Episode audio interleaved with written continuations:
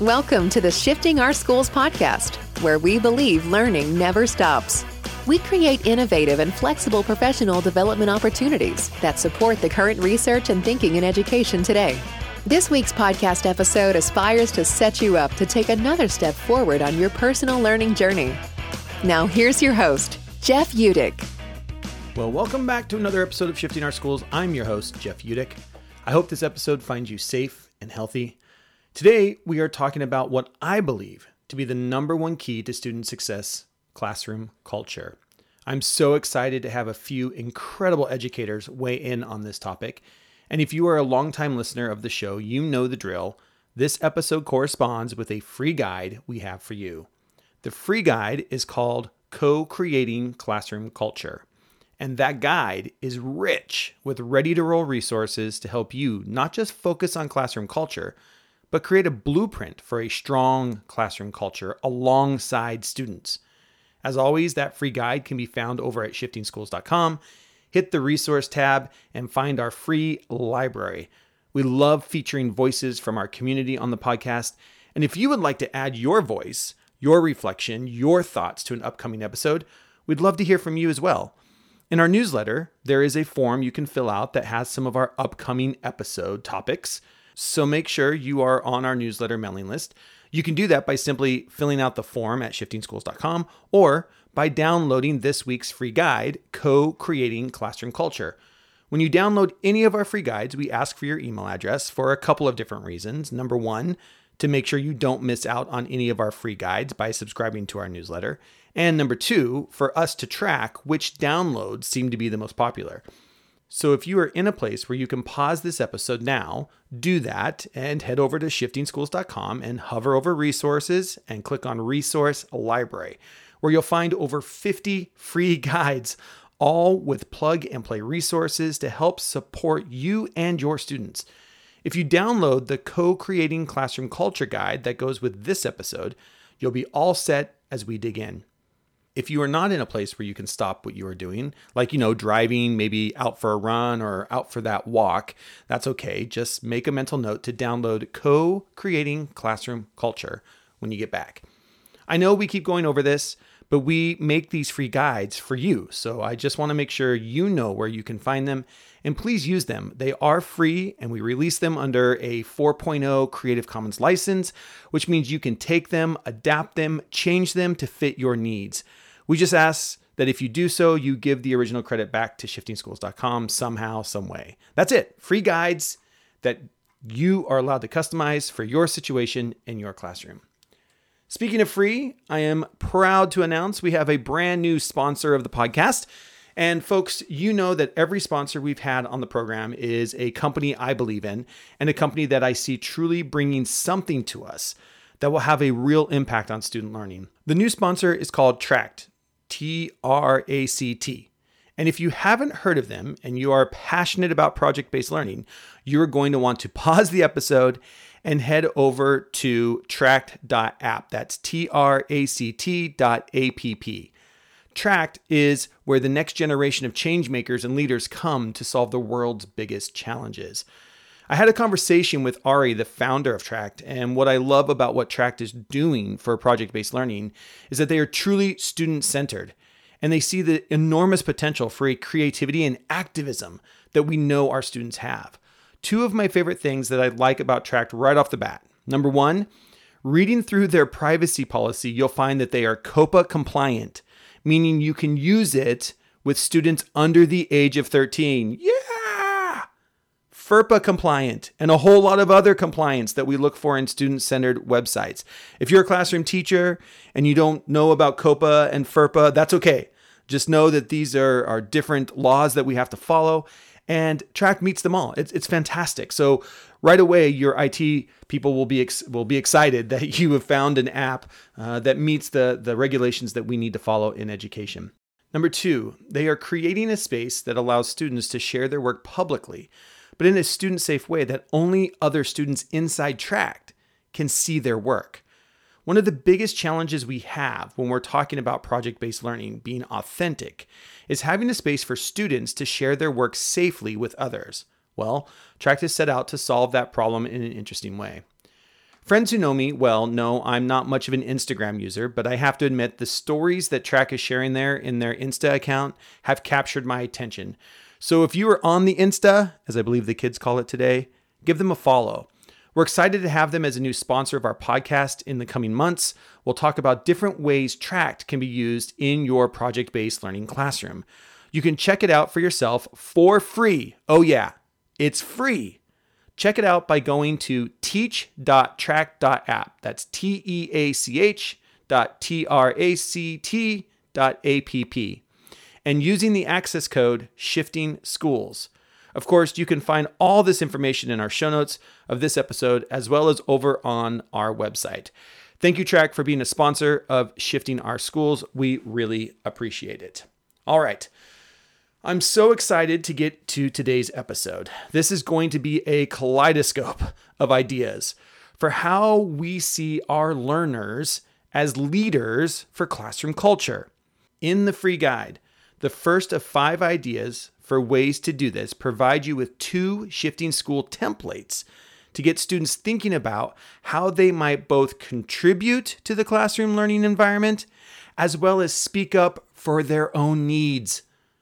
We know learners are not only needing to grow as independent individuals who need to come to understand how to advocate for themselves, but in a school, we also want them to learn how to ask for help from others and how to see their peers as potential teachers.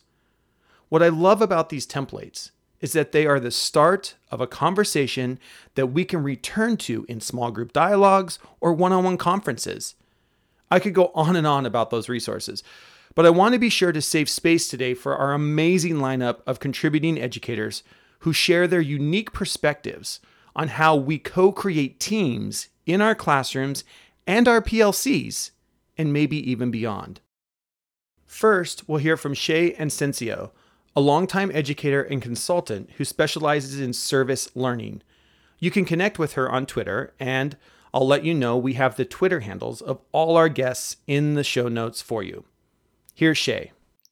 Hello, I'm Shay Asensio from CBK Associates, and it is my pleasure to share with you today some ideas to build and sustain a team.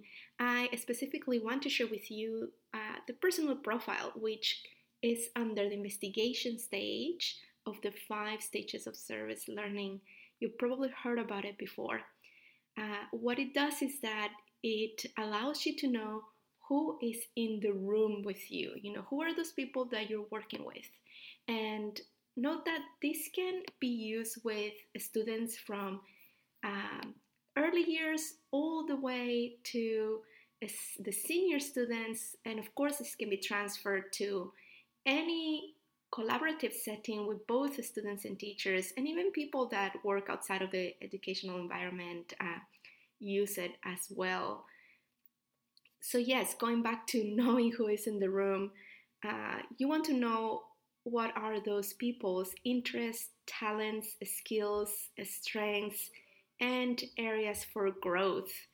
Um, this is a dynamic process, and you can unroll it by interviewing each other if you are together or you can use a if you're in the digital or virtual environment you can use a common platform to share this information and once you know those people's talents skills strengths interests and even areas for growth you'll notice that uh, you begin to tap on each other's knowledge you begin to uh, know who's really good at doing what. So, for example, I've seen in teams uh, with older students, you know, they're quite good with uh, digital work such as design, graphic design, or some are, are love to be um, on stage, you know, presenting.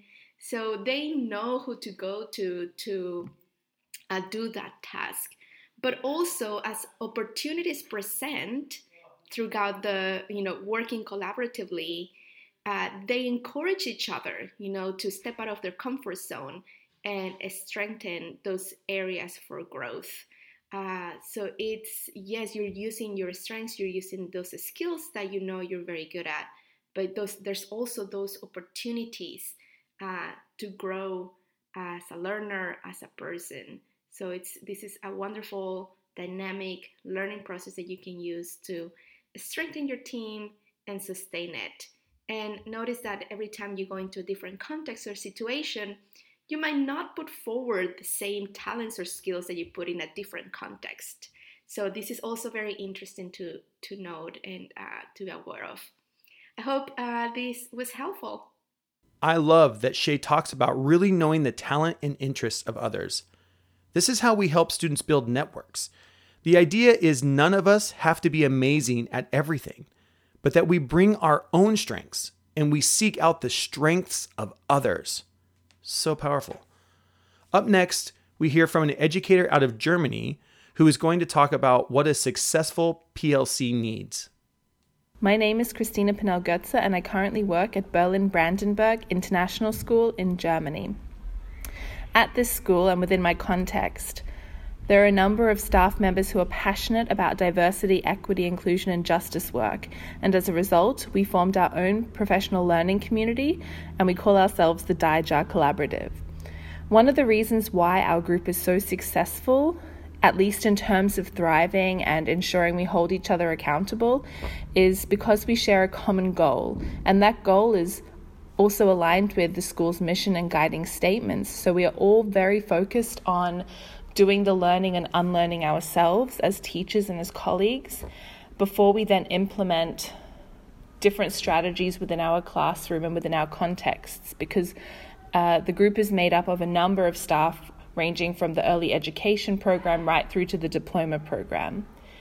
Now, on top of sharing a common goal, which we always align ourselves with at the beginning of every meeting, we have very structured agendas that are in place before we meet every week.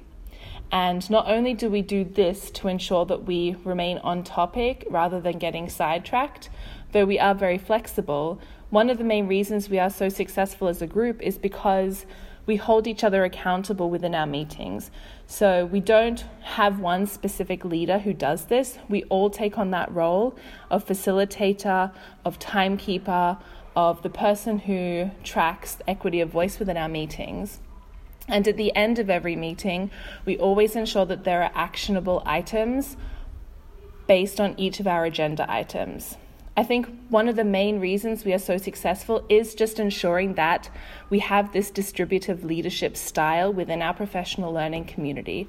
No one person takes the lead of the entire group. We are all accountable to one another, and on top of that, we, we recognize that not everyone has the same capacity of doing things all the time.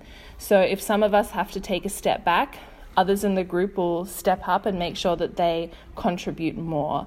Um, and at the same time, we recognize that that then goes in cycles. But one of the main reasons I would say that we are so successful is just ensuring that this distributive, this distributive leadership style is present in all of our meetings and we hold each other accountable all the time.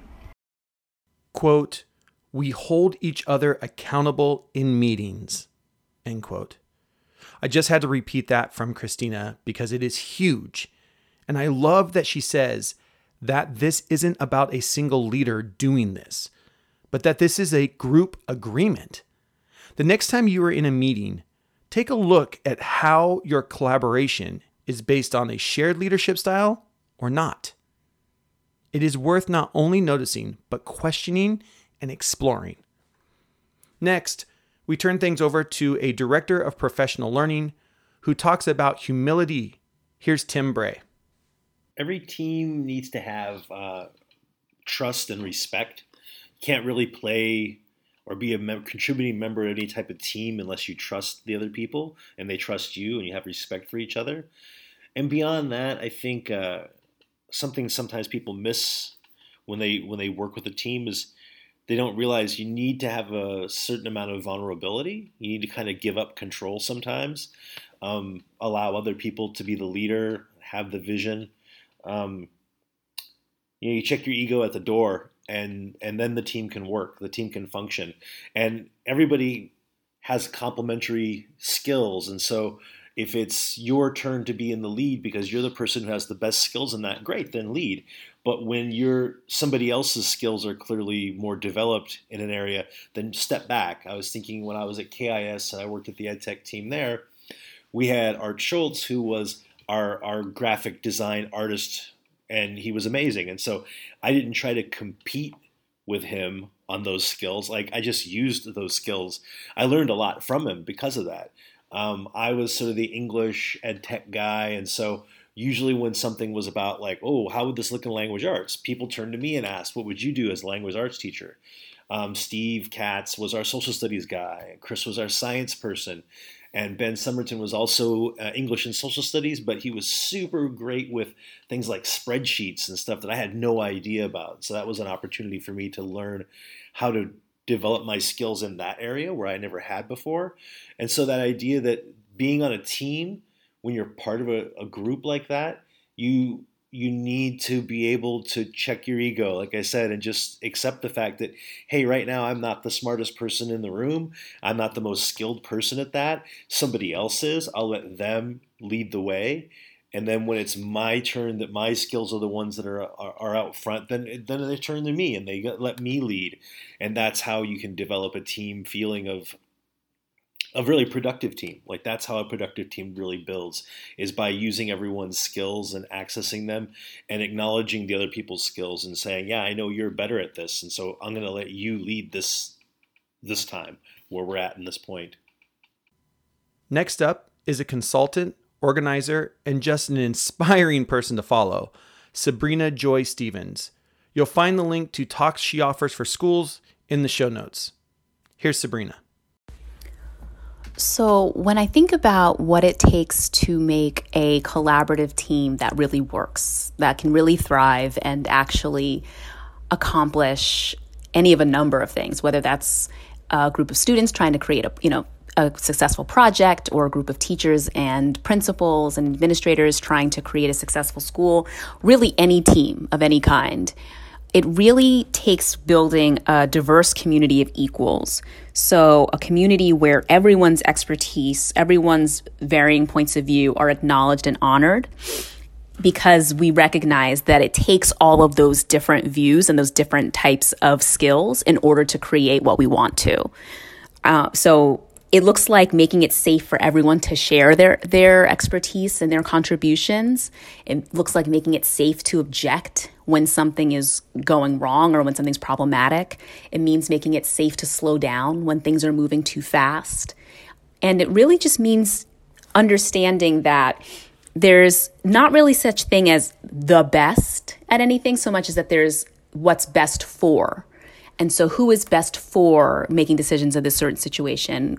Not yielding or uh, submitting to any one person's ideas just because they're in charge or because they have more positional power or cultural power or social power in the, in the building, but because they're a person whose expertise really matters and is really relevant to what's going on. So sometimes the most uh, you know, understanding that everyone is going to have something to contribute there and really actually honoring that, doing it for real, not just for show, because people can tell the difference and they will hold back their expertise if they think that this is just a, a, charade as opposed to a genuine opportunity for input.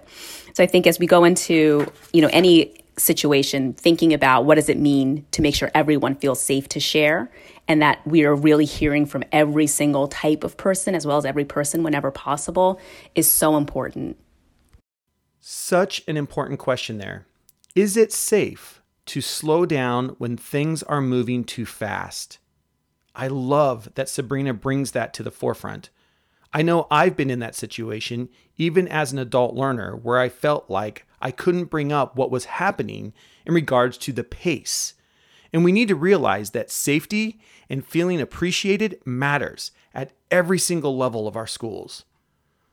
Now, we're going to turn it over to Dr. Sadie Hollins, who reminds us of the power and potential of questions. So, to just share some of my thoughts on creating a collaborative environment.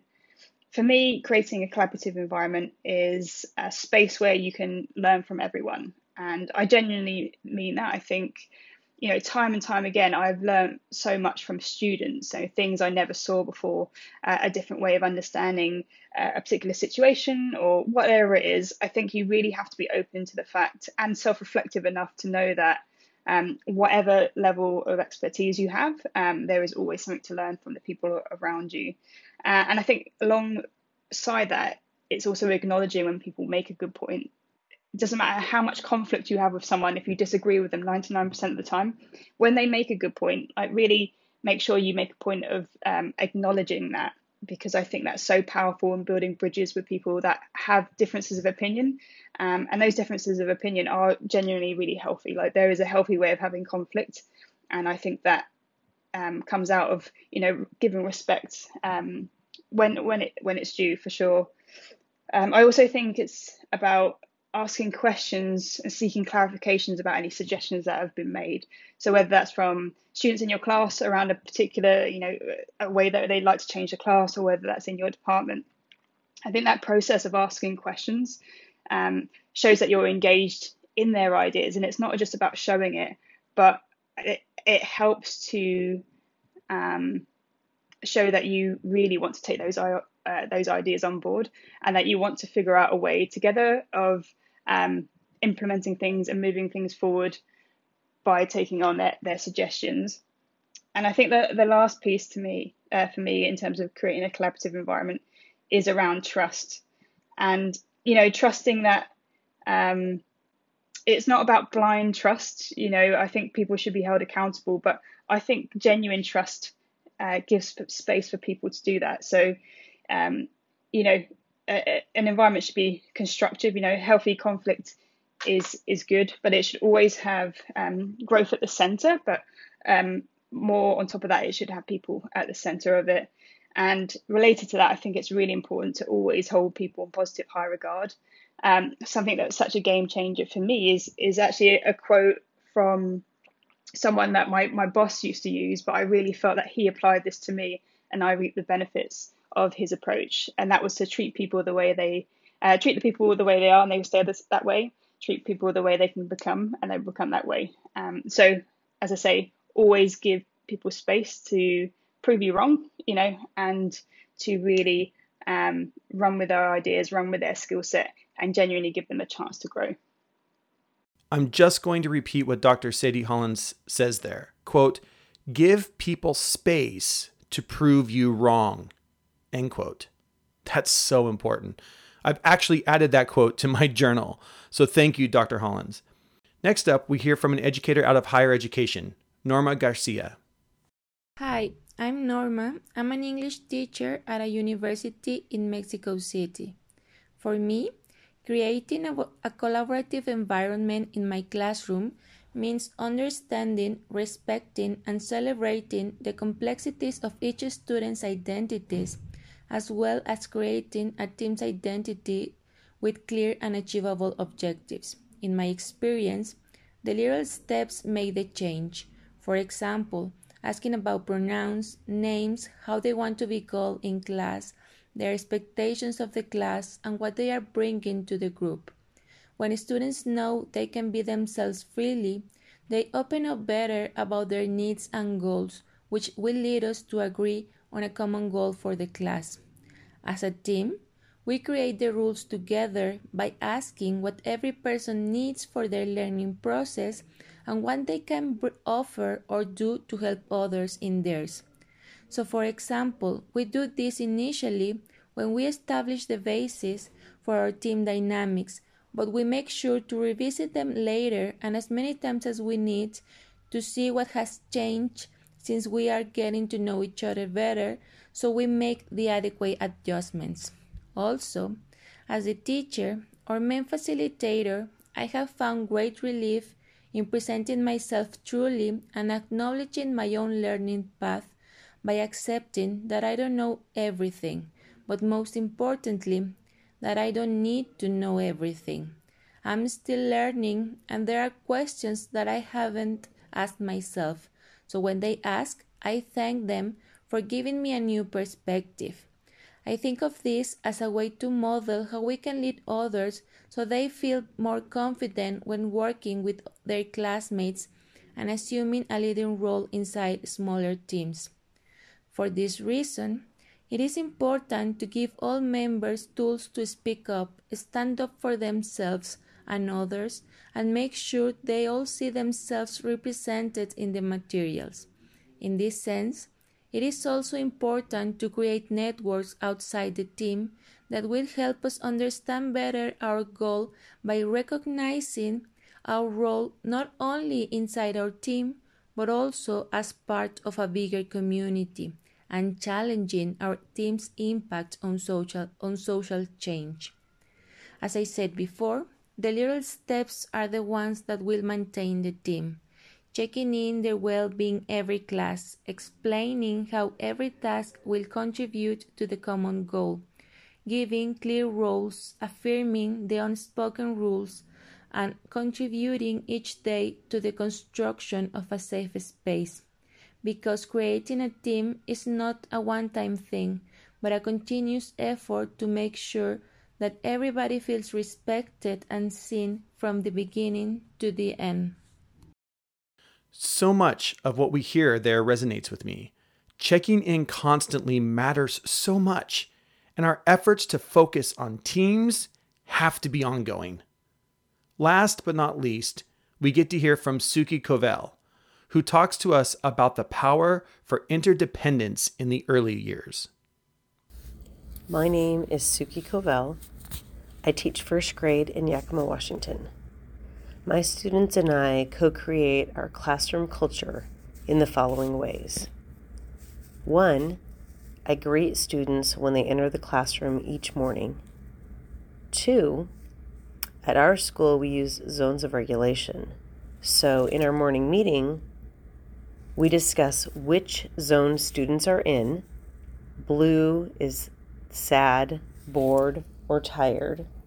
Green is focused and ready to learn. Yellow is they are frustrated, worried, or uh, frustrated, worried, or excited. Or red is if they were mad or out of control. And once we have discussed what zone they are in, then we discuss how we can help our friends transition from blue, yellow, or red to green so that everyone can be ready to learn. At the beginning of the year, students help create class rules. After rules are created, students sign a class code using a Sharpie marker, agreeing to follow the rules. And then, if they are not following the rules throughout the year, I remind them that they signed this code agreeing to follow the rules. Students help each other navigate Google Classroom, and I also have them ask other students at their table group for help before asking me. I find that students often can help each other much more than they think they can.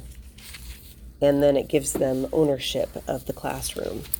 All year long, we focus on how we are a school family I emphasize how we all have to do our part to show Mustang pride, and pride stands for problem solver, respect, integrity, determined, and effort, and how we have to show that Mustang pride to help our classroom run smoothly. The thing that really stands out to me there is that we can learn and start learning early that a community is strong when a community practices helping and supporting each other. What lessons have you learned about co creating a culture of learning? If you are looking for ideas and resources, please do check out our free guide that focuses on that. Again, I want to thank the educators who share their critical insight on this episode. They have each left me with a lot to think about. And remind you once again, we'd love to have your voice on the podcast as well. So reach out to us. I was in a second grade classroom the other day, and a teacher was saying, sharing is caring. So, folks, share your voice with others because sharing your voice is one way we support each other as an educational community. You never know the impact you could have. If you do try any of the ideas out of our free guide, Co Creating Classroom Culture, please do send us an email at info at shiftingschools.com and let us know how it went.